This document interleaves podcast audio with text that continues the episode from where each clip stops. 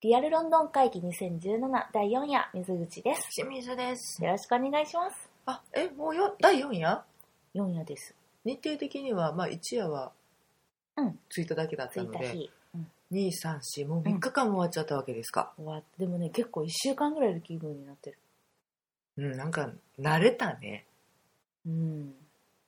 ここのホテルも居心地が良くて、やっぱここいいね。うんあのー、まあ、清掃は毎日してくれるわけじゃないんだけど、うん、今日清掃日やってね、綺麗になってた。 ドキドキする清掃日。そうそうそう待ちに待った待ちに待った清掃日だったわけなんですけど、うん、あのーけどやっぱキッチンとかあって、うんでダイニングテーブルとかもあって、うんあのちょっとその寝に寝に帰ってくるだけじゃなくって、うんここの部屋で何かをしようかという気にさせてくれるし実際私も今日はあのちょっと仕事が残ってましたんで、はい。その仕事をしながら日中は過ごすみたいなうんで。もねそれもすごく有意義な時間になったなと、なんかね、うんあの、普通にここにいてもうん、いいよっていう感じ。そうそう普通そうのそホうテルね、なんかちょっとそわそわして入れないけど、で照明とか暗いやんうん、暗くてで机とかもなんか壁に向かってさなんか鏡台なのか机なのかよくわかんない感じそうだねライティンググテーブルでしかないからねそうそうそうだけどあの本当にこのホテル取ってよかった何回も言いますけど、えー、とホルボーンにありますシュタディーンアパートメントホテルうん、でございおます昼間も居やすい、安い昼間も安くて夜も寝やすくてそうですね寝すぎですね私は ねはいということでねはい今日は、えーそんな、えーっとロンドン滞在4日目今日はでも本当にゆるゆるスケジュールやってんよね、うんみほとんどさい、えっと全然決まってない状態で来てそうそうでもなんか本当に中日の休息日みたいな感じ でよかったんじゃないかなと思いますけど、まあ、朝起きて、はいえっと、今日はあのートラトラファルガーじゃないやナショナルギャラリーのトラファルガーでいいんだ合よっ、てるんかうん、まあトラファルガー広場もしくはナショナルギャラリーのですね、はい近くにありますはいお墓カフェこれ正式名称正式名称はえっ、とクリプト、はいはいはいはい。という名前のうん、私たちがお墓カフェと呼んでいるですねカフェになんか行ってまいり呼ました、び出したら気に入っちゃった おでもね墓カフェ、言いにくいおかお墓カフあェれそううん蚊がかぶるからなんかおかかみたいになっちゃう おかかは美味しいよ。かとかなんかたくさん何回も言っちゃいそうこれはあのー教会の地下にですね、 うん、墓地があったわけなんですけれども、はい地下墓地ですかねうん、そこをですね改装しましてうん、あの墓地であるてか墓碑墓碑の,、うんあの名前が書かれた石っていうのをそのままあの石畳に残したまま、うん床に残したままですねあの素敵なカフェ空間となってますでお墓ギャラリーみたいなのもあったりとかしてね墓石ギャラリーあったね、なんか、多分あれ上に乗っかっとったやつやろうね。あそうだねみたいな地面じゃなくてねあのうん立ってるやつね、うん、う、うんん、でちょっと私たちは分からなかったけどその中でも著名な方とかだったりするのかな、古いやつから、まあまあちょっと比較的新しく見えるものまで結うんう構ん展示されてたりとかもしたからね。うんで、あの実際教会の地下ともつながっているので、うんそのまま登っていいったうらん教会に行ける。教会うんえっとあれですね、カフェインザクリプトっていう。カフェ・イン・ザ・クリプト、はいこれ入り口がねあのー、何やろアップルの入り口みたいな感じアップルストアのなんかよくわからないのよね。シンプルすぎてあ。のねと教会の横に透明なあのーガラスドームみたガいな。ラスドーム、うんうんがあってそこがですね階段で降りていくようになっている不思議な入り口があるので、うんそこ入っていくと、まあ、もうすぐなんですけれども、気になっとったんよあの入り口ね何やろうなと思ってたよね、階段とエレベーターしかないって何やねんここって思っててんけうんど実はその地下につながる、うん、まあ新しくつけたところなんかな、まあね、でもなんであんな入り口にしちゃったんだろうね別にいいんやけど興味を引くようになんじゃないあーまあ看板はねよく見たら看板が出てて、うんうんイングリッシュブレックファストとかうんうんうんうんあとアフタヌーンティーができますよっていうポスターは出てたんやけあど、ったねううんん、まあでも初見であれね観光客が ね、なかなかねうんだから私たちが行ったのが12時ちょい前ぐらい本当に、うんうん11時50分ぐらいにそこ行ったんですけど、うんその時はですねまだ空いててあうん空いてる意外とっていうでめっちゃくちゃ広いんだよねうんめっちゃ広いであので空いててあのテーブルに荷物を下ろしてで確保してからあのあれだよねこうえっとんオーダーのスタイルがさ何式って言ったらいいのえっと社員食堂式そうだねトレイを持ってあ歩のセルいフていサービスてなんですよね、うんででなんか、うんあのーそれぞれコーナーが決まってて、デザート頼む人はここで言いましょう、うんうんで、えっと、A 定食と B 定食はここで頼みましょ ううみたいわなー。一気に社員食 堂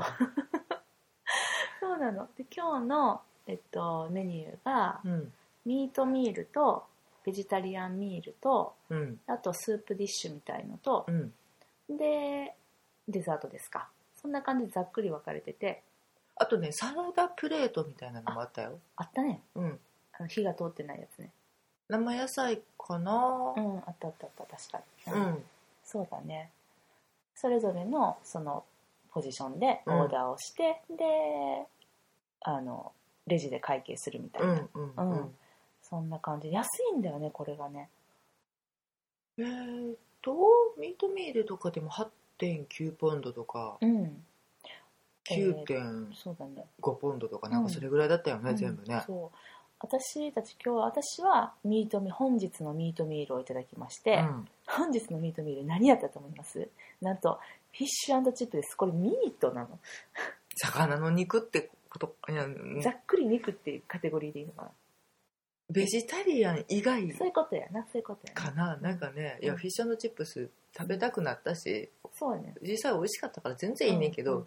ミート気分やったよね、じゃあ2頼回む聞瞬き返したもんうん、うんミートミールくれって言ったら「うんあーフィッシュチップスだよ」って言われてえいやいやミートミールやからいやだからフィッシュチップスやねん」って言われて「 ええー」と思って「あそういうことか」と「まあまあいいやフィッシュチップスちょうだい」みたいな私はそれを後ろで見ながらうんコントをしているこの人たちって思って た、だって分かんなかったもねんで私がなんかその「これミートのおかずなんじゃねえの?」と思って「これは?」って言ったら「あそれがベジのおかずだよ」って言われて「あこれベジなんだ」ってでねしんちゃん一応ベジベジタリアンミールうんベジタブルミールベジタブルミーうルんだろうね結構チーズは入ってたからね、そうやねはえっと、野菜のトマトにう、んウィズチーズうん、のせてだからちょっとグラタンみたいになってるそうだねかなうんとあとあ何芋オレンジ色の芋のキューブちょっと甘いね、ふかしたやつうんさつまいもみたいな種類かな最初ね見た時はかぼちゃやと思ってんけ私も思っどた違ったらしくて芋でしたうとあと、えっと、グリーンサラダんね、まあ、ちなみに私のフィッシュチップスはタラではない何かの魚のフィッシュとタラじゃなかったね、うん、あとえっと、まあ、チップスですねうんポテトフライ大量との、あと2種類ですね豆が2種類から選べましてねね、うんあのただのグリーンピース山盛りもしくは豆ペースト山盛りどっちかって言われてうーんんグリーンピースって私選びました豆ペーストどうもねあの緑色のねあのねぐちょってなってるマやッつねシュマッシュポテトの豆版みたいなやつねあれね食べ慣れてないとねなんかまだ変な感じするよね、そう一回なんか食べたけどうんなんか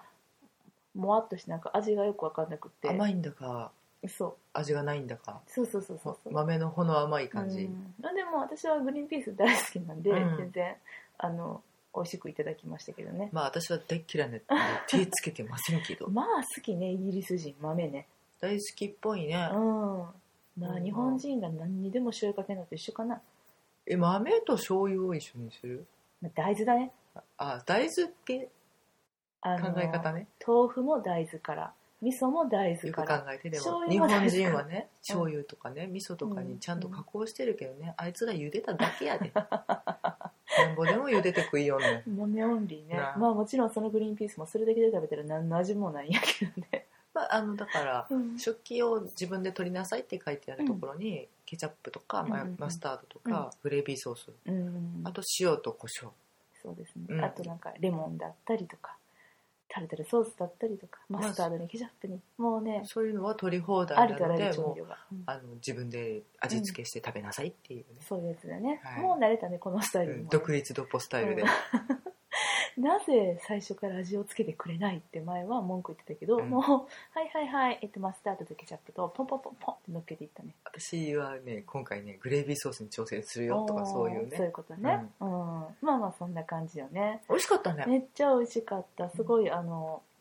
ボリュームもたくさんあったけど、うん、まあ、ペロリといけましたねうん、お腹を空かせていっていたのであとね火を何気に火の通った野菜を食べるのがあそうかもね久々でサラダとか食べてたからねそう生野菜は取れるけどあんまり火の通ったもの食べてなかったのでそのトマト煮がうまくってそうだねナスビとまあ私かたちセはロリとかだけどうん、あんね、まりレストランとかに出かけて行ってないから仕方がないかもしれないそうだねうん、お家で食べてるか らねそうそうそうそうなんですよねなのでえっとそんな感じでご飯を食べ終わった後にですねあの実はこのお墓カフェに行くんだったら、うんぜひこれを食べてみてはどうですかっていうですね、うんあのリスナーさんからのあのおすすめうんアイテムを紹介していただきましたんではいどうしたんどうしたん今忘れてたことが一つあるけど、うんまあいいやお墓カフェの話おことお墓カフェじゃないことやねんなうんわかったわかった。うん、で、えっと、それはですね、何かっていうと、アップルクランブル。うんアップルクランブルって皆さんご存知ですかね。まあ、あの、おやつというかデザートなんだけど、えっと、なんていうのりんごの、ちょっとしんちゃんどこ行ってしまった しんちゃんがなんかわからへんけど、歩いてどっかに消えていってしまいました。あ、わかった。忘れていたことを思い出したね。オッケーオッケーオッケー。うんまあ、ちょっと後でねあの忘れていたこと紹介しますけどじゃああのしんちゃん準備しといてアップルクランブルはあのアップルパイのパイの部分がえっとあれ何なんて形容すればいいのかなおい甘いそぼろのそぼろそぼろ 甘いそぼろってやってるんかなそぼろ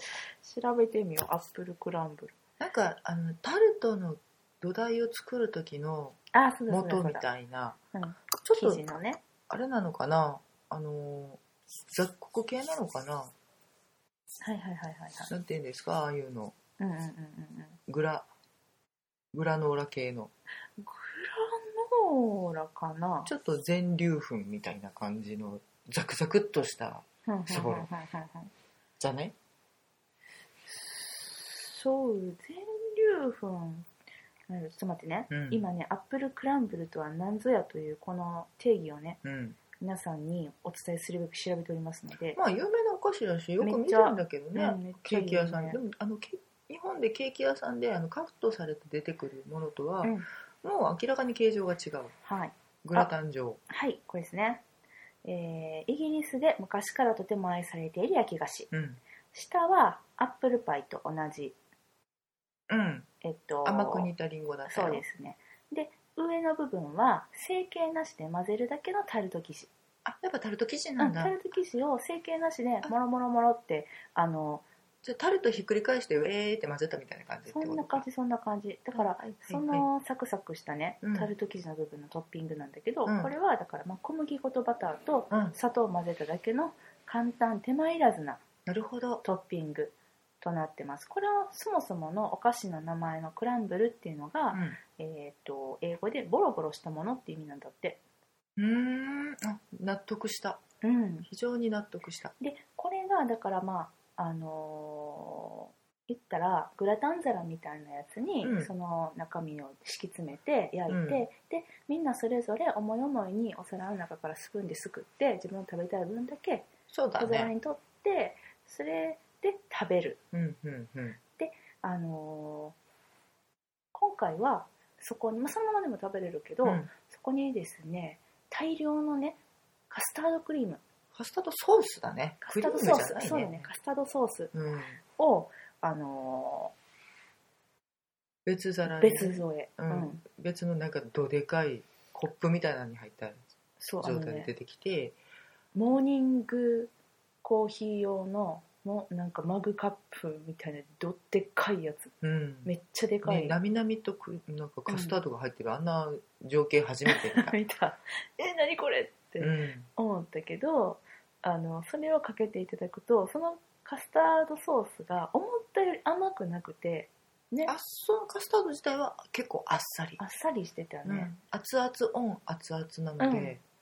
まあねあのあったかいまま食べれるしねめっちゃ美味しかったもう私あんまり甘いもの得意じゃないんだけど、そうなんですようちらねそこまでね、うん興味ないんだだよかねら、実はねそうだからアフタヌーンティーも行かないんだよねそんなケーキたくさんいらんよみたいなんかすごく食べたいって言ってい移動するよりはまあたまにスコーン食べれたらいいかぐらいでねいつもは終わっちゃうからね、なそうそうそうそう、んだからまあ甘いお菓子よりどちらかというとフィッシュチップスの方が好きみたいな、うんそうね、まあ、そういう感じなんですけどそのアップルクランブルは、うん私はもうめっちゃお気に入りになってしまいましたちょっとくなんやろな癖になる味かもうん思い出したらら食べたくなるかもあのあったかさとかはあの,、うん、あのお墓カフェのアップルクランブルがすごい良かった うんもうなんか最後の方はアップルクランブル食べてんのかカスタードソース飲んでんのかよくわからん状態になってうんカもスうタードそうなるよソースね気に入り結す果ぎねちゃって、でもおばあ様ってうん、うん食べに来てたおばあ様同士のうんママ会はバいバはいバはいバ会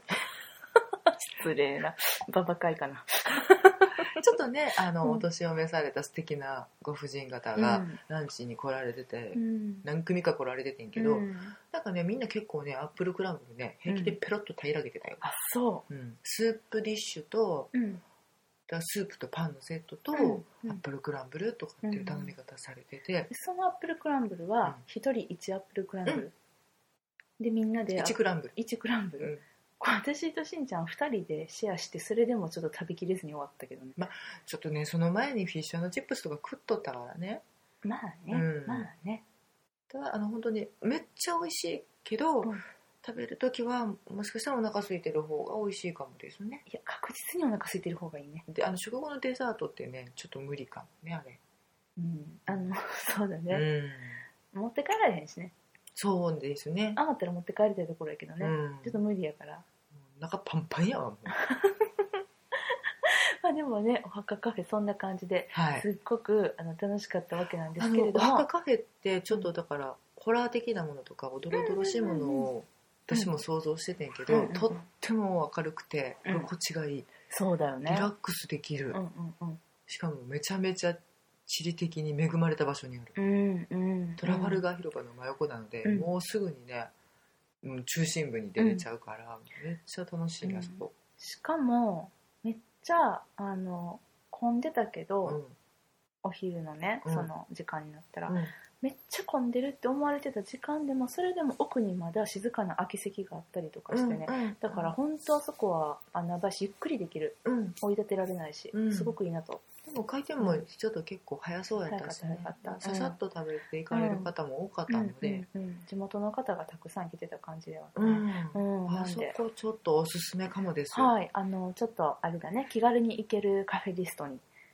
追加させてもらいたいと思います、多分ちょっとお茶とかもできると思うし、うんうん夜になったらライブやってたりとかもするのかな、まあちょっとその教会の施設なのかそのうんカフェでやってるのかわかんないんだけど、うんそういうイベントごともやられてるみたいなんでちょっとチェックしてみてくださいそうですね朝の8時から夜の10時半とかまでだっけやってんだよね10時半まだい普通の日は8時やねあんけ普ど通の日は8時かなんか水曜日ぐらいが10時半ぐらいまでやってる、はあまあじゃあ基本的には朝8時から夜8時までうん、だと思いまあす、のイングリッシュブレックファーストも食べれますんであのもしよかったらね多分あのデニッシュとかパンとかも食べれるんだと思う、ね焼きたていろいろでね出てたから、美味しかったんでおすすめですはいはいどうしましょうそれでえっ、とこれいくこれは最後にするそうやなよしちょっとあの最後にですねちょっとやることを今決めましたですいませんあれだのこれだの言ってとりあえずじゃうあん今日はそこからねうん別行動やったんよねそうそうそう別行動でしたえっ、としんちゃんはどこに行ったんですか私は、うんえっと、お墓カフェに行うってんから水口とさよならをしまして、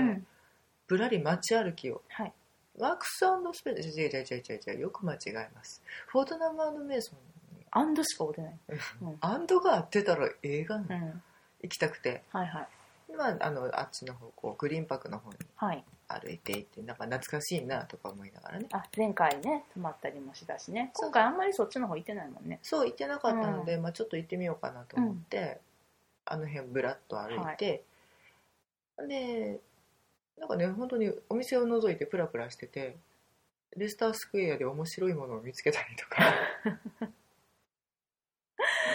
なんかね、あの、うんちょっといたずらされたレミゼのポスターとか見つけたりとかして、一人でククククってなりないがわら、ゆる街歩きですね。うん、やっうんかいちょっとホテルに荷物を置きに帰りたかったので、あのコメントガーデンの方を歩いてたんですがはい。なんとあれですよフリーメイソンの本部ね、うんうんうんう何ん。回も前通ってるけど、ああ、一回も入ったことない。未知の領域やったでしょ、うん入っちゃったおーめっちゃ緊張しためっちゃ緊張した怖かったそんな緊張するもんなんどうすだってい入れって言われたらどうすんのよ言わへんやろ。 だって割と観光客にあそこ開けてる感じでしょだからすごくうん観光客の方を誘致されようとし誘致っておかしいな、 勧誘しようとしてる勧誘なんか なあの招き入れようとしてらっしゃっうんうてんなんかイベントのポスターとかもあって、のでうんなんかショップがあるっぽいことが書あいてあったんーそうでだねそうだねもう意を決してうんもうガードマンがすごい3人ぐらい立ってる玄関をぐっと通ってそれ別に止何められもしないの何もせされなくて、へーちょっと奥に進んでいったら、まあ、こじんまりとしたショップがあうんうんうんって、うんもうすごい心がときめいてなんかノートとかペンとかうんうんあなんかフリーメイソンとか書いてんのあのそうがあったら買おうと目の思ってんけ目のどさそれイルミナティあれ間違えたなんかね定規とかを模した三角形のはいはいはいはいなんか衣装やねんけど、うんうんそういうペンが欲しいなと思って入ってんけど、うんものの見事にねペンが売ってなくてねペンが欲しかったんだペンとかなんかまた気軽なもの文具がね何が売ってたんどういう系服とか服とかえネクタイとかあいらんな うんだから何かにつけてなんか雑普通の日用品にうんフリーメイソンのマークが入ったやつをやたら売っててあいとやアクセサリーとか、うんだから我フリーメイソンなりっていうそういうアピールのためのそアうイテムなんじゃないだと思ううんだかそんなもん買えるかいって、らあの阪神タイガースがね、うん、あのタイガース8匹着て歩くみたいなそういうことそれちょっとフリーメイソンの方に失礼かもね、違うかうな、違ん、全 く違うかもったねかなそれ怒られるんじゃないか怒なられるかな、うんそっかそっかうそっか、ん、うんまああのだから何も変えずにすごすごと変えてきましたがちなょっんとでやドキドキそっかする体験をし てえきーなまんした、かさホールみたいなのあるやんパイプオルガンとかのあるさそんなところまで一人で怖くて行けるかいなんだえ怖いの怖いとこなの、なんかねすごくうん開かれてるし明るいねんけど、うんやっぱり厳かな空気はすごくしてて、うーんなんかあんまりね大きな声出せない感じみんなひそひそ喋ってんのあショップでそうなんもやあ結構さみんな見に来てた他のでもだからそれが会員の方なのか一般の方なのか、うん私には全く判別ができないわけですよ、んスーツの男性の方がいっぱい出入りしてらっしゃったけど、うん会員の方かなとかうーん分かんない ねうんそういったらなんか下手なことしたら怒られるなと思ったからそんな怒られだっはてもうしな秘いでしょ密結社っていう響きに さ恐れをなしてるいんいだよね秘密結社に秘この密ってつくこの何十年間フリーメイソンっていう言葉にどんだけ反応してきた、まあねいまだにちょっとその活動内容は私的には謎のままなんだけれども、謎だね、まああの開かれた秘密結社っていうことでねだってさあのドラマのロケ地になってたりもするじゃないそうそうそうそう、 MI5 だっけうんね、でもいいろんなテレビに出てたり、うん映画に撮られたりするので、ん開こうとうん、そのなんかやっぱりちょっと伴うダークなイメージを払拭しようという活動に今力を入れられてるみたいです、わかりましたああドキドキしたそんな感じねうんうんはいんその頃水口はあその頃の私、うんだからホテルで仕事してたああそうか、うんちょっとなんかいい感じのオフィスみたいになって たけどなってたなって帰たってきたらびっくりした、いやすごいはかどった めっあちゃ、そうん、もうだから住みたいと思っちゃってここにうまあお金さえ払えばうん、うん、すねんじゃそうだねねとりあえず1年ぐらいがすねんじゃね1年は済ませてくれるかな、うんいやほんまに1週に1回掃除も来てくれるしそうだろうん、もうめっちゃ住みやすいし一応ね多分ねどっかにランドリーもあるんだよホームあホテルああるあるある、うんでもね高いねすごい確かね1回使うのに10ポンドぐらいするのあそうなんやじゃあうんこの近所にコインランドリーを探せばいいんだねあるかだな からホルボーンにコインランドリーでもコインランドリーっていうシステムはあるでしょうんまあでも、あのー日本と違って、うん毎日は洗濯しないよねこちらの方たち、そうだねうんあのーそうなのかねでそうそうそうえっとそれこそホームステイだったりとうかんしてる人とかうが、ん洗濯機は週に1回でよろしくみたいにあのエコの観点とかもあったりしてうーんでだから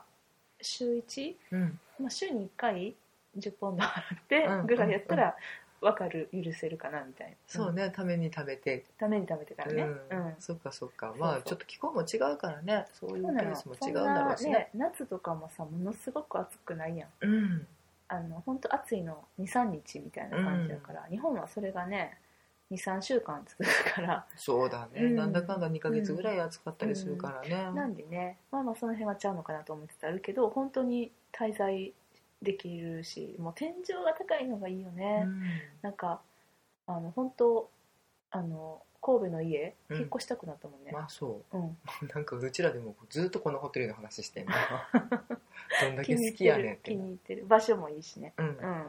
ですねはいで私は仕事がはかどりましたとはいで私はまだ仕事続けてる中、うんしーちゃん出かけて行ってまたねはい夜のお散歩にうん行ってまいりましどたこ行ったんですかえっとね演劇のうん本をうん中心に中心に扱うっていうか、うんうんうんが大量に置いてあるはいは巨大図書、いうんうんうん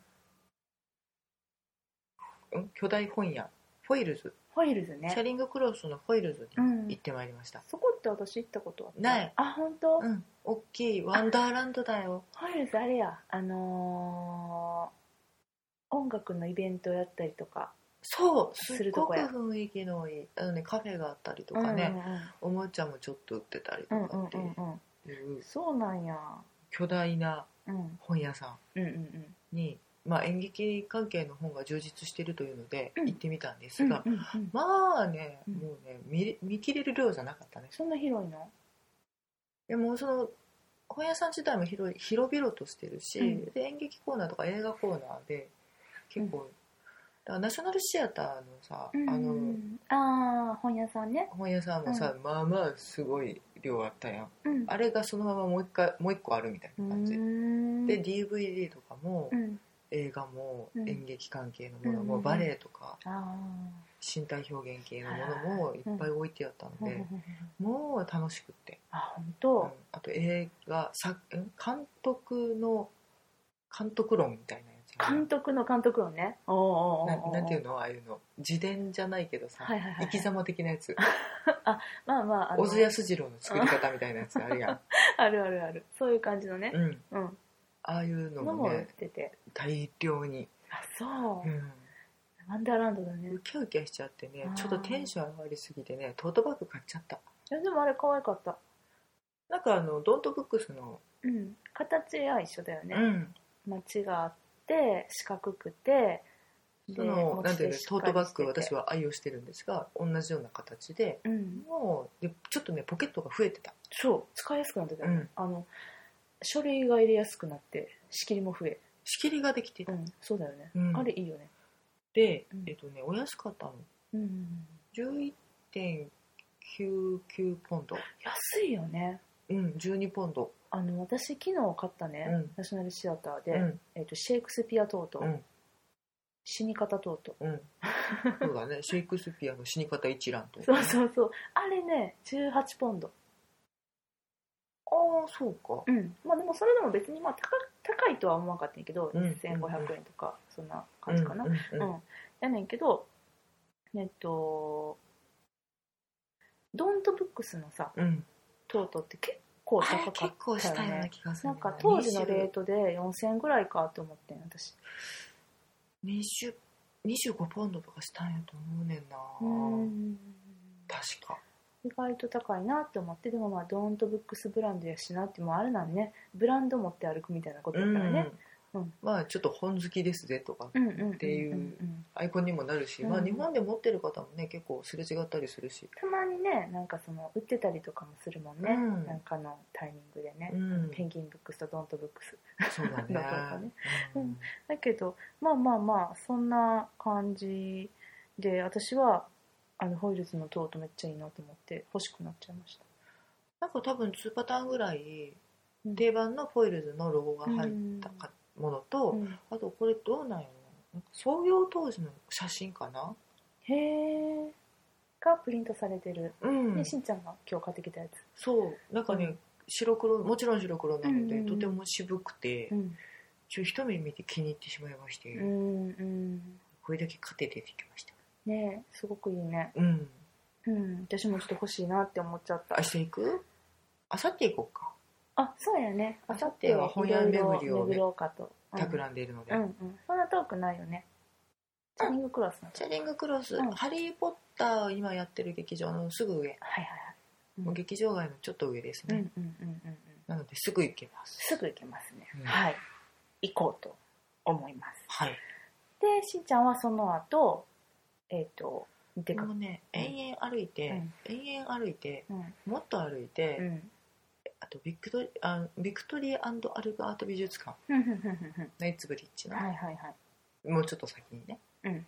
行ってきたいへえそ歩いて行った歩いて行っちゃったバカみたい ちょっとね後悔したさすがに電車乗ればよかったなって帰りがねうんでももう帰帰りりももひっくり使うようになって帰りも歩いてきちゃったもうしかも電車ちとょっとかねバス乗った方がいいと思うよ、ちょっと違う道通ろうと思ってう、ん、あの常温地の横を横切ってちょっと下に出てくるとかいう 工夫もしてみた、あそうなんうや、ん、ちょっと近い方よ行ってみようって近くはないかったけどね、違う景色を楽しもうと思っえええてえええあれだよね金曜日はちょっと遅くまでやってるんだよねそうなんか美術館とか博物うんうんう館ん金曜日結構遅くまでやってるところも多いのかな、うんうんうん毎週金曜日うんうんうんでそれにビクトリーアルバート美術館も入ってたので、うんちょっとまあ行ってみるかと夜のね、博物館とか美術館あんまり行くことがないから、いナイトミュージアムだねやーおーってなるあのいろんな人が走り回るそうそうそうそう骨格標本とかがね やめやめて怖いから、いやなんかね入り口で DJ さんが音楽を流してらっしゃって意外な方向来たねそうそういうなんかエキシビションをやられてるみたいで、うん音楽系の、うんそういうなんか結構前衛的なうんやつもいっぱい展示もあるような美術館で,、うんでだから入り口のとこでねみんなワイン飲みながらねいいやんいいやんいい雰囲気を楽しんでらっしゃって結構人いてたんめっちゃいたあ本当あでも一回はそのロビーの部分でお酒飲んでうん DJ さんの音楽聴いてっていうのですっごいざわざわしててうんでスーベニールショップもめっちゃ人いってんけど、うんまあね館内とても広くてはい展示の方を回りだしたらうんどんどん閑散としていて、うん一部屋に一人いるかいないかみたいなおおナイトミュージアムが始まっちゃうよ動き出しちゃうよ本当怖くてね怖いんやそれがね怖いんやや自分が寄るって思っているからやと思うけどかもう結構上の方に行うって、ん古いあなんかちょっとキリスト像みたいなものがあったりとかっていうなんかちょっとねうん人気のないところを歩いてうんるうんとこれめっちゃ怖いよなーってかふと思い出す、ワンフロアじゃなくてその結構階層になってんだうん、上まで迷路みたいにいろんなところにへえちょっとね立ち入り禁止のところがあったりうんその特別展エキシビションうんで入れないコーナーもあるのかなっうんて感じはしてんけどまあでもゆっくり見たらねうんとても回りきれるもんじゃないぐらいのボリュームがああそうなんやなんか常設店ではその何どういう感じなのどういう系のミュージアム私が受けた印象では、だから、えっと、地域別なのうんうんうんでその美術品の展示と、あはいとはい素材によってメタルとかうんガラスとかうん木材とかっていうのの、うんえっと、美術展なんか歴史をたどるみたいなのはあった、へえそういう感じねあとだからねだオリエンタルな仏像がずっと並んでたりとか日本の部屋もあったようん兜とかうんなんか漆のお重みたいなうんあのいわゆる日本の美術品うん刀とかっていうのも置いてあったし、うんなぜかあのロリータファッションを着たおーマネキンとキティちゃんの炊飯器が置いてあった聞けば聞くほど何の美術館かよくわかんない結構ね雑多だ雑から多なん結や構楽に楽しめるかなとは思ううんし、だから興味あるところでずっといるのがいいかなと、うんただね私がね若干胸像恐怖症の毛がありましてなぜ行ったうんもう一人いたのよめっちゃ怖いの、はめっいそうちゃ怖い石大きかった膏像がいて、うんうんもうそれ見た瞬間に 帰ってきちゃいましたまあまあ十分楽しんだ後やったので、うんうんうんどんぐらい滞在してたの1時間かな1時間半かなあー結構上の方まで行ってみてんけど、うんまあちょっと立ち入り禁止のところで楽しそうなところがあったので、うんう鍵をカチャッと揺らしてみて ここに入れろよって思ってみたりあなんかドアで仕切られてたんやあーなんかそれが常に閉められてるところなのかん夜やから閉められてるのかわかんないんだけど、あーそこ行きたかったんうや、ん、ここが見たいのでどういうやつだったんそこイギリスの文化おみたいね、うでちょっと怪しげな方なのかなっていうような部屋があったから行きたかったんだけど、そこは閉まってた、あそううんだねでもね夜だからちょっと違う雰囲気で楽しめるそういう DJ さんのイベントがあったりとかもするんやろなと思うし、晴れたよねあのちょっとクラブに飲みに行こうか的な感じで行けちゃう感じいね、けてるクラブやで、うん超いけてる行クけラてブた建物もすごく大きくて、うん重厚でうんなんかねあのいたあのいた多分一日中デッサンしてる人たちいたあああのああいう人たち、ね、憧れの憧れのね、うんあのえっと、美術学生がさ、うんあのフリーだからさ入場料うんが美術館に気に入ったその美術品の前にうん陣取ってうん一日スケッチすんだよね、も模写するみたいうんなやつ行ってた行ってたでもね今日いた人はね、うん親子連れだったお父さんと娘さんかなちっちゃいあちっちゃい6ね歳7歳ぐらいうんの娘さんが、うんしかも仏像の前に座り込んで、うんあおのおの、両方うんお父さんも娘も、うん、へでえ絵描いてた素敵やんなんか素敵ね 素敵だったよなんかさこっちのその美術館っうてん結構その館内にうん座って休憩できたりとか、うんゆっくり座りながら見れるスペースがあるイメージがあるけど今回のとこもそういう感じ座りながらずっと眺めれるところはさすがになかったけど、うん休憩するベンチとかはね、うん結構あったじゃあそのスケッチしてたお父さんと娘さんは、もうなんか地面に座ってみたいな感そじ人たちは座り込んでやってた、うんなんかさそういうのが許されてるのがすごくいいようねんなんか日本じゃさ純度こちらってなるからねで怒られるやんか、うんあのちょっと座り込んでね模写ってね止まってるとねまあ、うんうーん場所の関係とか狭さの関係なんやろうけどねうんそういうのはすごくいいなってうん、思うなう、んえー、よかったね楽しかったです夜の博物館、美術館はおすすめかもそうだね金曜の夜に結構やってるところが多い大英博物館もねやってたね、うん、大概なんか5時とかぐらいで閉まっちゃうのが、ちょっとその週末はうん9時10時ぐらいまではやってやっるてっるぽいので、うん、ところがあるのでね、またうん、ちょっと探して次も行ってみようかなとそうやね、うんなんかあのーリスナーさんからいろいろあのおすすめいただいたは博物館だったりとかもあるのあで、本当だね、んあの行ってみたいそうあのー昔のてかなんなんて言ったらいいのおうち博物館、なんか、うん当時のうんお家一軒丸々再現して、うん、お料理とかもう作りかけの本物の材料で置いてあったりとかっていうような、うんもう追体験できちゃう匂いとか、うんうん、五感すべてを使って、うんそのお家にタイムスリップして、えっと、遊びに行ったみたいな気持ちになれる、うん、っすごいよね、ていう博物館うんなのかな、が、一応博物館だようねんあるっていうのを教えていただいて、うんちょっと今回はね行けるかどうかわわかかんんなないいんけどだけどもうちょっと調べてみそうて、すっごく気になったんで、うん、ちょっとあのなんかご飯食べれる日もあるとかってね、うんあそうそそうそうのお家でお家にだから招かれて、うんランチとかディナーとかをいただけるっていうそういうことだようね、ん、があるっていうのをちょっとね、うん今度は入れてみたいね。うんあれ楽しそうだめっね。ちゃ、うん、気になってます、うんうんですねなんだっけなちょっとまたあのその美術館の名前調べて、うんあのブログの方に書いておきたいと思いますはい。はいですねでしんちゃんがそんな感じであの大冒険 大冒険ね、夜のロンドン大冒険をしている間にですね、うんうん私は今日は、えっと、ここに来て3本目のお芝居を今回見に行くことにすごいね、うん今回めちゃめちゃいいペースで見れてるね。あそうそうそうまあもともとすごく、あのーやっぱり舞台が大好きなんで、うんやっぱこっちに来たら見たいなっていうので、うまあ、んそれでもね前回の都営時は3本、うんうん、で今回4本って着々と増えていっておりますこうなったら5本5本6本5本目まではまあいいけど6本からどうしようかねあの滞在期間を延ばすしかないようんねそうやねうん、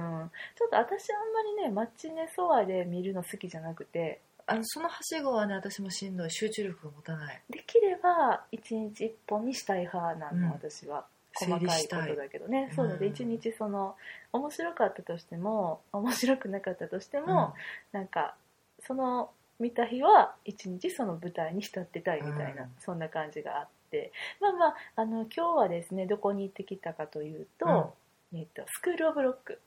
うんなんで笑 うんよあえのブロードウェイでやっててそれがそうなのそうなのウエストエンドに来たのかなうん比2013年かな較的新しいミュージカルそうですそうねそうもともとだからえっとまあ私自身がこのえっともともと映画が原作になっている舞台でして、うんうんであちょっと待ってくださいね開いていたのにアップルクランブルを上から調べたせいでなくなってい る戻してページを戻してあれなくなっちゃった、何スクール・オブ・ロックを調べてたのうん、スクール・オブ・ロックを調べてたんですけどえっとまあそんな感じでですね、えっと、映画が2004年だったかな2002年だったかなえっとジャック・ブラックのスクール・オブ・ロックこれを2003年あ2003年ですか、これ見に行きましてね、はいえっと、映画館の方にうんうんめっちゃ好きでもう DVD 買うほど、で水口でこれ大好きだよねそうなのそうなの、えー好きででそれがあのミュージカルになるって聞いて、うんうんでまあウエストエンドではなくて、うんまあ、ブロードウェイの作品ではあるけれどもすごく好きな作品だったのでもう絶対見たいなって思っていて、うんただまあうーん見た人の感想を読む限りなんか微妙な感想多いなとは思っていてそうやろなうんかそう絶思った賛とかではない、うん、分かってたんだけど、うんでもあのすごくこの作品好きやったんうでん、うんで今回のあの都営におけるうん私たちの舞台鑑賞がうそんの、まあ、アンインスペクターコールズでしょ、うんでアスゼンうんでしょであとは、まあ、シューボンさんのレッドシューズ、うんなんか割とちょっとこうエンタメっていう感じではないやつがちょっと多い今ので回渋めセレクトだった渋ねいので、うんちょっとねバカみたいなミュージカルみたいなって思ってノリノリになれるそれかっこ褒めやんなあごめんごめんもちろんもちろんオッケうんもちろんだよーオッケあのキンキーブーツとかもそんな感じだからあさそうねもうイエなーんかイってなれるー明るく明るくじゃないけどう盛り上がれる盛り上がりたかったの、うんこの気持ちをねうん盛り上げたくてでチケット取っうてん行きまして、うんあの まず一番いいところは、うんこのホテルから徒歩10分で行けるってことね一番近いぐらいの劇場やねうんホルボンからそうえっとねロンドンニューシアニューロンドンシアタ新しいロンドンの劇場ーうんあなんか外見がだからその見慣れているロンドンの劇場、うん古い建物で、うんうんうんうんビクトリア朝からあってみたいなイメージでは全くないスタジアムみたいなうん建物だなと思って中もほんまそんな感じで、なんか昔の古い劇場は古い劇場で、うんすごくその迷路みたいでさ、うあのんトイレとかもどこやねんみたいな細いあのこんなたくさんのお客さん入れといてトイレに行くのにこんな細い通路を通らすんかいみたいなそんな感じの作りになってるじまゃあない、まあまあ不自然ではそう不自然じゃない不親切ではある、そうでバースペースとかもうんすごいめっちゃ下に降りていっうんて、急に穴蔵のようなスペースが登場してあここがバースペースですかみたいな感じじゃないうんまあ面白いけどね面白い面白い、うんうんでそうなんだけど今回は新しくなってて、うん新しくなってて新しい建物で、なんだけどすごくなんかね動線にツッコミを入れたいあ のめっちゃあの出入りた口とかどこなんみたいになっててあの出たうるさかったまあ仕方ないね劇 あの職業病やねんこれは、うんだけどそれ客席になかなかたどり着けないっていうねそれはねちょっとう開演前にストレスになっちゃうからねマイナス要因になるのはもったいな7い時半開演やったんやけど私うん7時10分ぐらいに着いて、うんチケットを、まあ、あの置きチケットしてましたんでうん、、起きつけね置きチケットさせてもらってましたんで、はいピックアップしまして、はいでその列もギューン並んでてで実際の客席が2階3階部分になるのかな、うんやねんけどその2階に行く動線があのエスカレーター1本しかなくてえ細いエスカレーター1本しかなくて、まあまあでかい劇場に見えたけどでね大きいうんでもその1階部分がすごくだから狭いねんうーん多分その1階の部分にあのお店とか店舗とかが入っててエントランスス部分っていうのはすごくちっちゃくて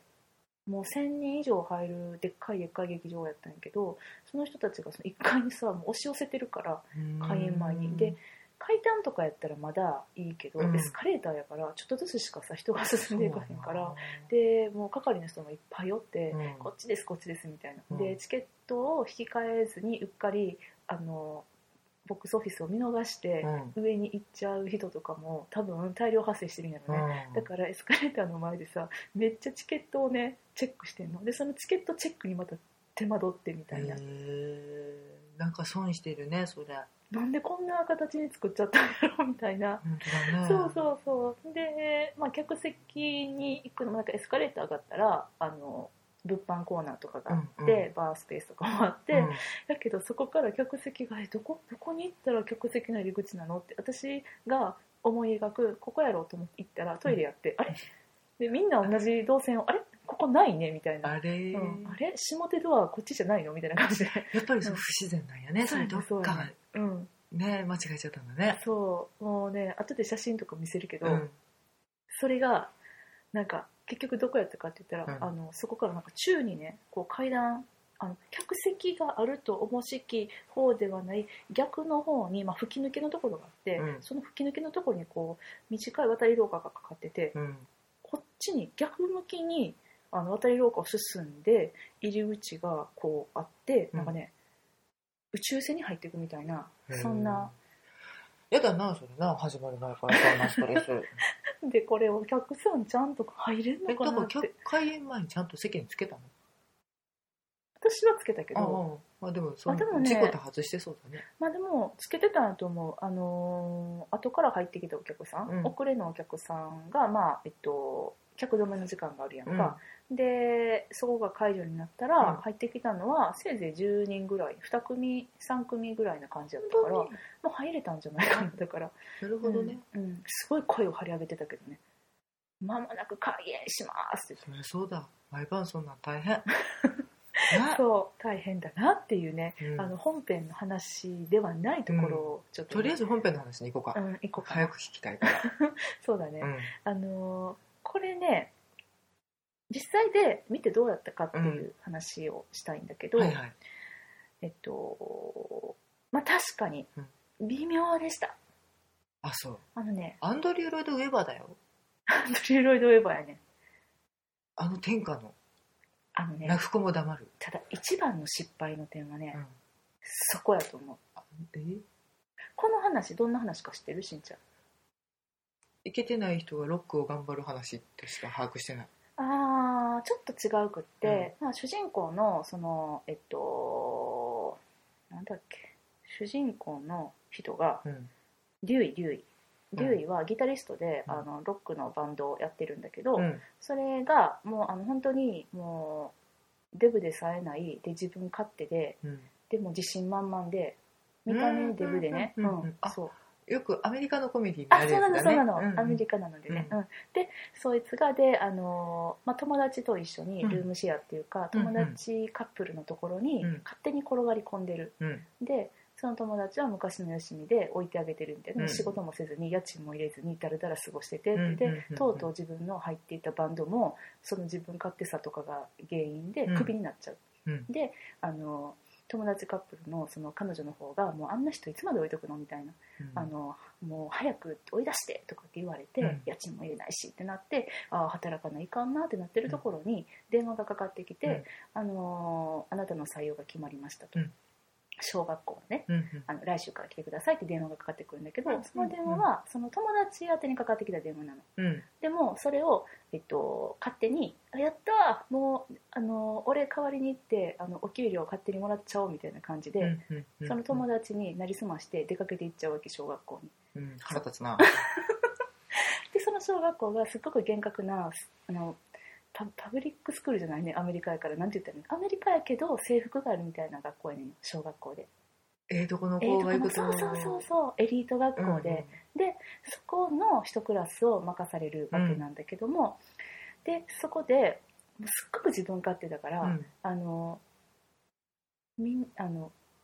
ここで、まあ、どういうふうになんとかしてあのお金をもらってやろうみたいなうん給料をせし抜けやろうと思っているんだけども、あのこのおもんないあの子供たちうんうん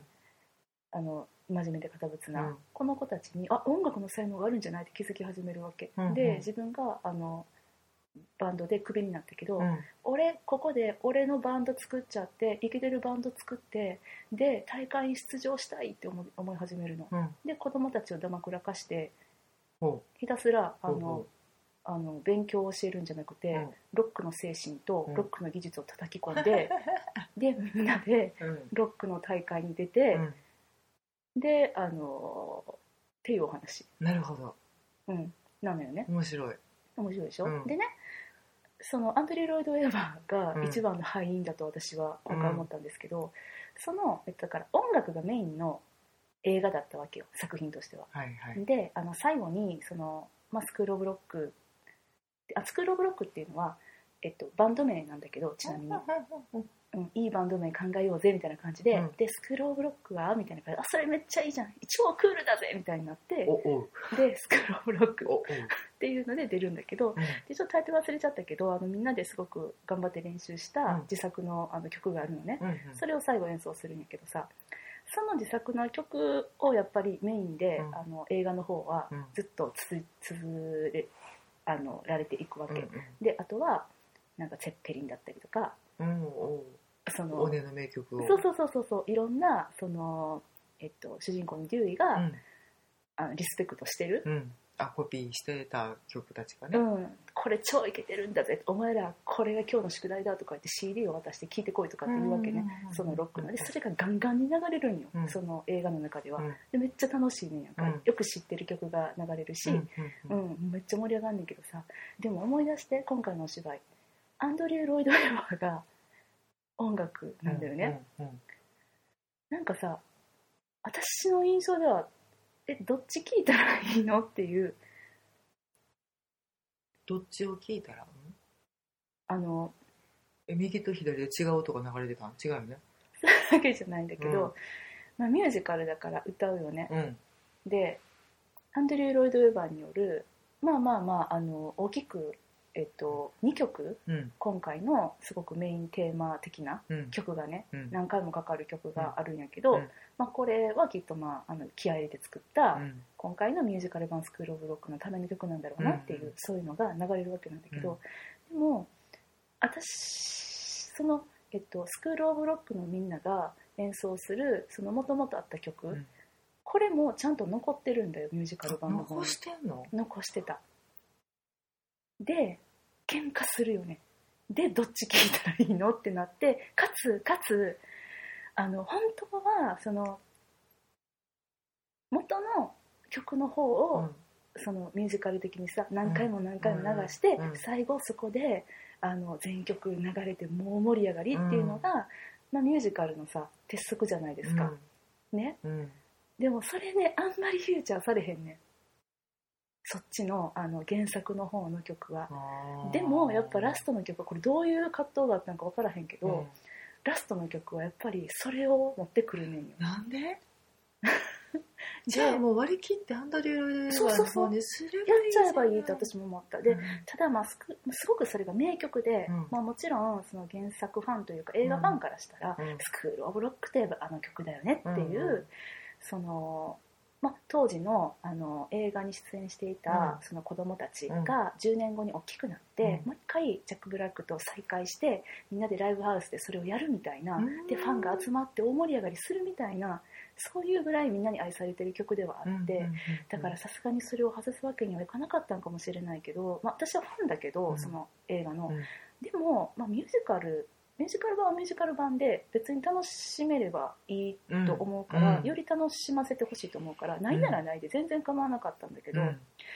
でもねそのアンドリュー・ロイド・エバーがまたそれも名曲なのうんうんね、うん作った曲ねそれはそうでしょうよかっうた、うんん君たちバンドにあの入れ」っていう曲と うんうんうんそれともうなんかあんな大人たちやっつけろ的な曲とあ ーでも2曲あ大るん事でそうすけ大ど事そうその曲大事そうそうそれはですねもう至る所に何回も出てくるメロディーなんですけど、なんかそこがまずちぐはぐ、うんうんうんうんうん、ていうのなんかねそれはもう聞いてるだけでダメだなっていう気がする、うんそうでしょうんなんかしかもその往年のロックな曲たちうんも合間合間に流れる、なんなんと思ってこれロアンドレ・ロイド・ウェバーにする必要どこにあったんだろうってうん何どういう利権が働いたのか分かんないですけど、なんだろうなってそれがちょっと腑に落ちないなと思いながら見てて、であともう一点はあのさっきあらすじの説明をしたけれども、うんそういう感じであのすごく主人公がダメ男で,、うんでそのモチベーション的うんにその、ま、学校ででみんなであのバンド作ってで、えっと、大会に出るって聞いたら、あのなんかこうダメな生徒たちをその大人が頑張ってうん引っ張っていくって、うん主役は生徒たちってイメージがあるじゃない、うんなんかこの作品決してそうじゃなくうんてもともとこれにあの出演している、そのえっと、デューイのそのルームメイトの人って言ったけど、そのルームメイトとデューイ役のジャック・ブラックさんは親友で,、うんでこのジャック・ブラックのために絵があの書かれた脚本だったのね、うん友達が友達のために書いたっていう脚本でうんだから映画版は主人公のジャック・ブラック演じるデューイがめちゃくちゃ立ってるんうだ、んもう言ったらもう面白いこと面白面白いとこを全部知ってる人が書いてくれてるのねそうそうそうそうで自分の私利私欲のためにうんバンド作ってうん出場するって、最後ねだってねその主人公のデューイがうんドセンターでうんボーカルやってでみんなから拍手喝采浴びて終わるっていうそういうおいやねんやんうかんでもそれをね受け入れることができるの映画版は、うんうんうん今回のミュージカルはなんかその子供たちにその焦点当ててんだかその主人公のデューイのそのだからストレステレオタイプじゃないキャラクターっていうところがうんちょっと薄まってしまっててただの元気なおじさんみたいに ちょっと私は感じてしまってやっぱりその難しいんだなって思ったんだよねキャラクターの解釈がちょっとなーって思ったそれは演出によるとこなのかその主人公の方のあの演技プランによるとこなのかちょっと分かんないんだけど。だからビジュアルイメージとか、うんそのあらすじとか、うんそのジャック・ブラックさんのイメージうんうんうんって、もうほんまに悪の強い、うん最初に嫌悪感を抱いてうんどんどん好きになるってあそうそういそううキャラクタうーんの印象があんねんけど、そこでパンチが弱くなってしまうと好きにも嫌いにもなれないまま終わっちゃうかなってでもなんか嫌悪感を催さない方に振っちゃったらうん余計にその印象が強くなるかなっていう気がして。そううだんね、まあなんかねちょっといい人になってたんだよね最後までダメあすぎたんだけどそれいらんな、 うーんってちょっと思って、うんでちょっといい人になってんのに最後にだからみんなで演奏して、でもセンターに立って歌ってるからえなんでそこにいんのみたいな感じにおちょっ前と譲れ譲れってなるわななっちゃって、うんその映画版の方だったら「そうだよねそこに来るよねバカだね」っていうふうになれるわけよ、ううんそうなっていうねちょっとねあの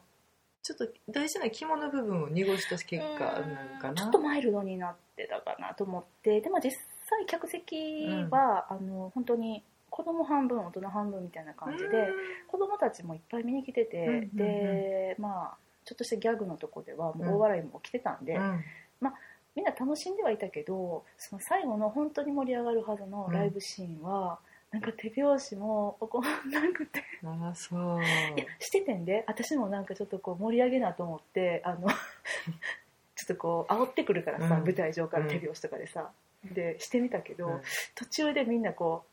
手拍子鳴りやんでいくパターンあーそれが23回あってこれあかんやつやあかん感じやと思って子供はまあゲラゲラ笑ってたけど、うん大人乗り切れないみたいな。うわーなんかね、わかんない。今回の客席がそういう雰囲気やったのか、それはちょっとね、もう一期一会なんでわかんないんですけど。あうなんちょっとなんかねレビュー見た時にね、うん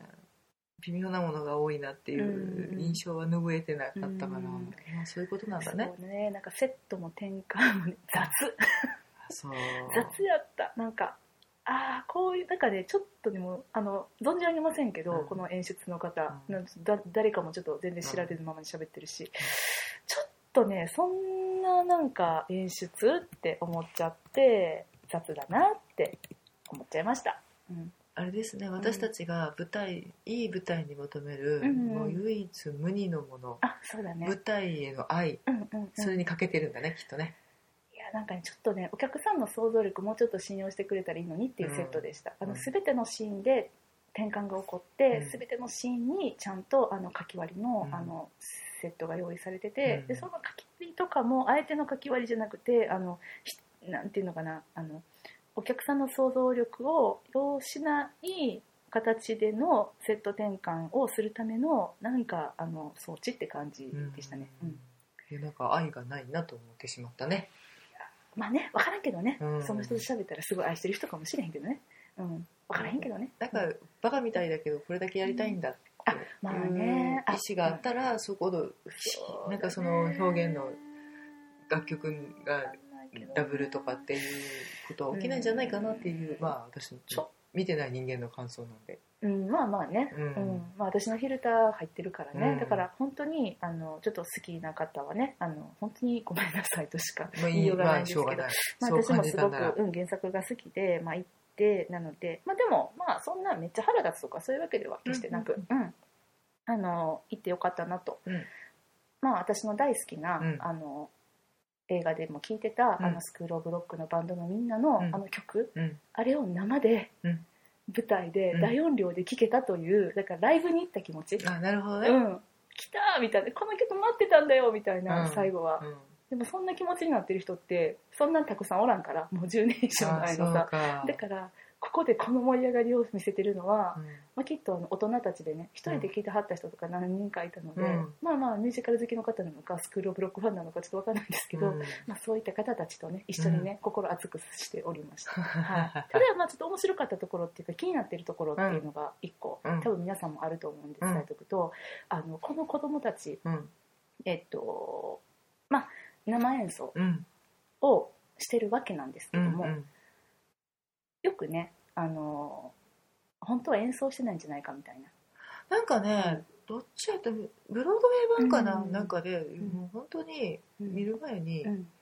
これだけは言わせてくれ、うん生演奏じゃないのかよみたいなことがあったのあでー最初は違かったんかもしれないねブロードウェイ版が今どうなってるのかわかんないけどいやでそれで今日始まる前に、うまあ、前説が流れるわけなのね、で「こんにちは皆さんアンドリュー・ロイド・ウェーバーです」みたいなのが流れ始めて「おおなんだなんだ」と思ったら、あの皆さんからよく質問を受けるんですけれども「子供たちは生演奏なのそうじゃないの?」うんうんで質問を受けます答えは「イエス生演奏です」って言って始まったんやんか、うん本当に弾いてますみたいな感じで、あそうなんやって思って、うんで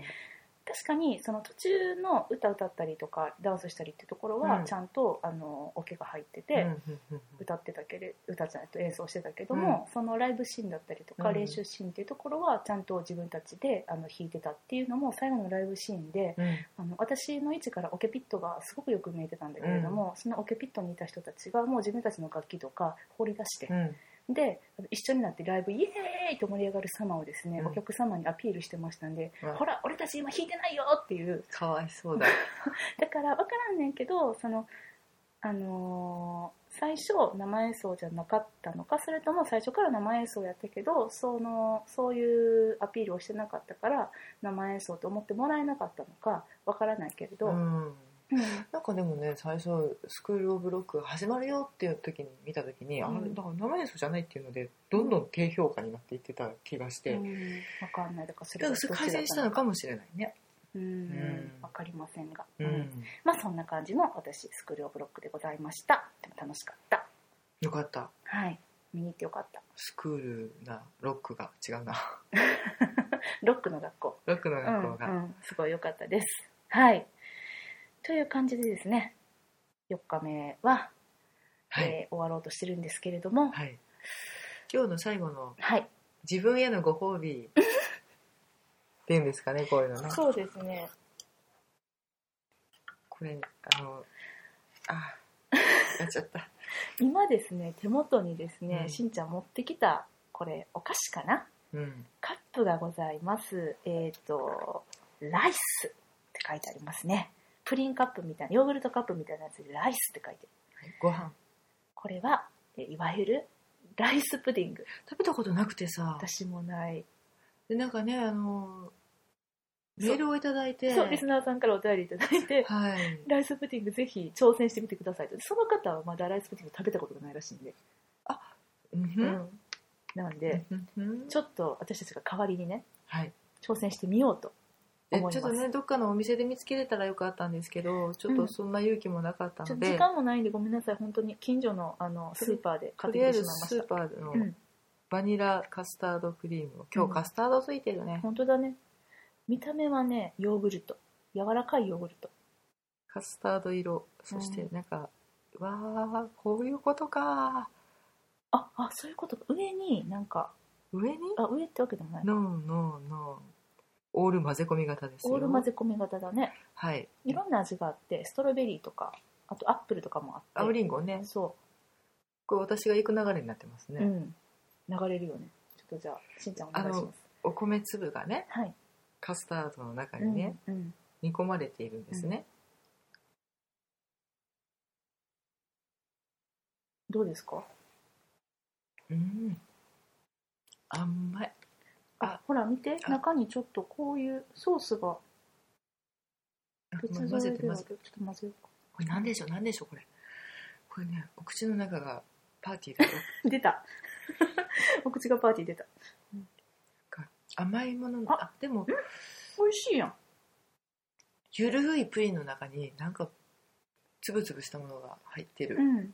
ご飯やと思わんかったら分からへんかもねめっちゃ美味しいけど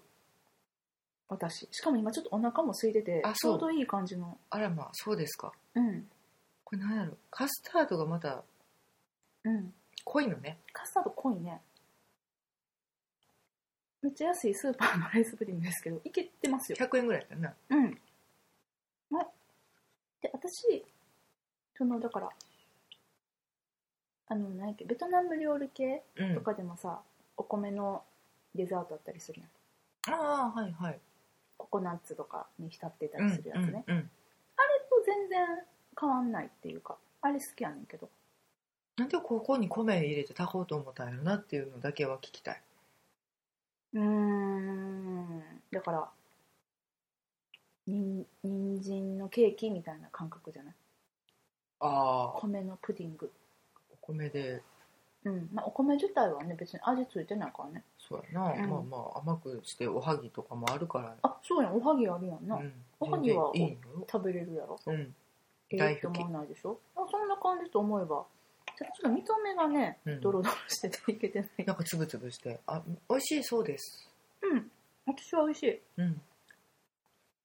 じゃあ茶碗蒸しが食べたいなって思ってしまった清水でした日本に帰れ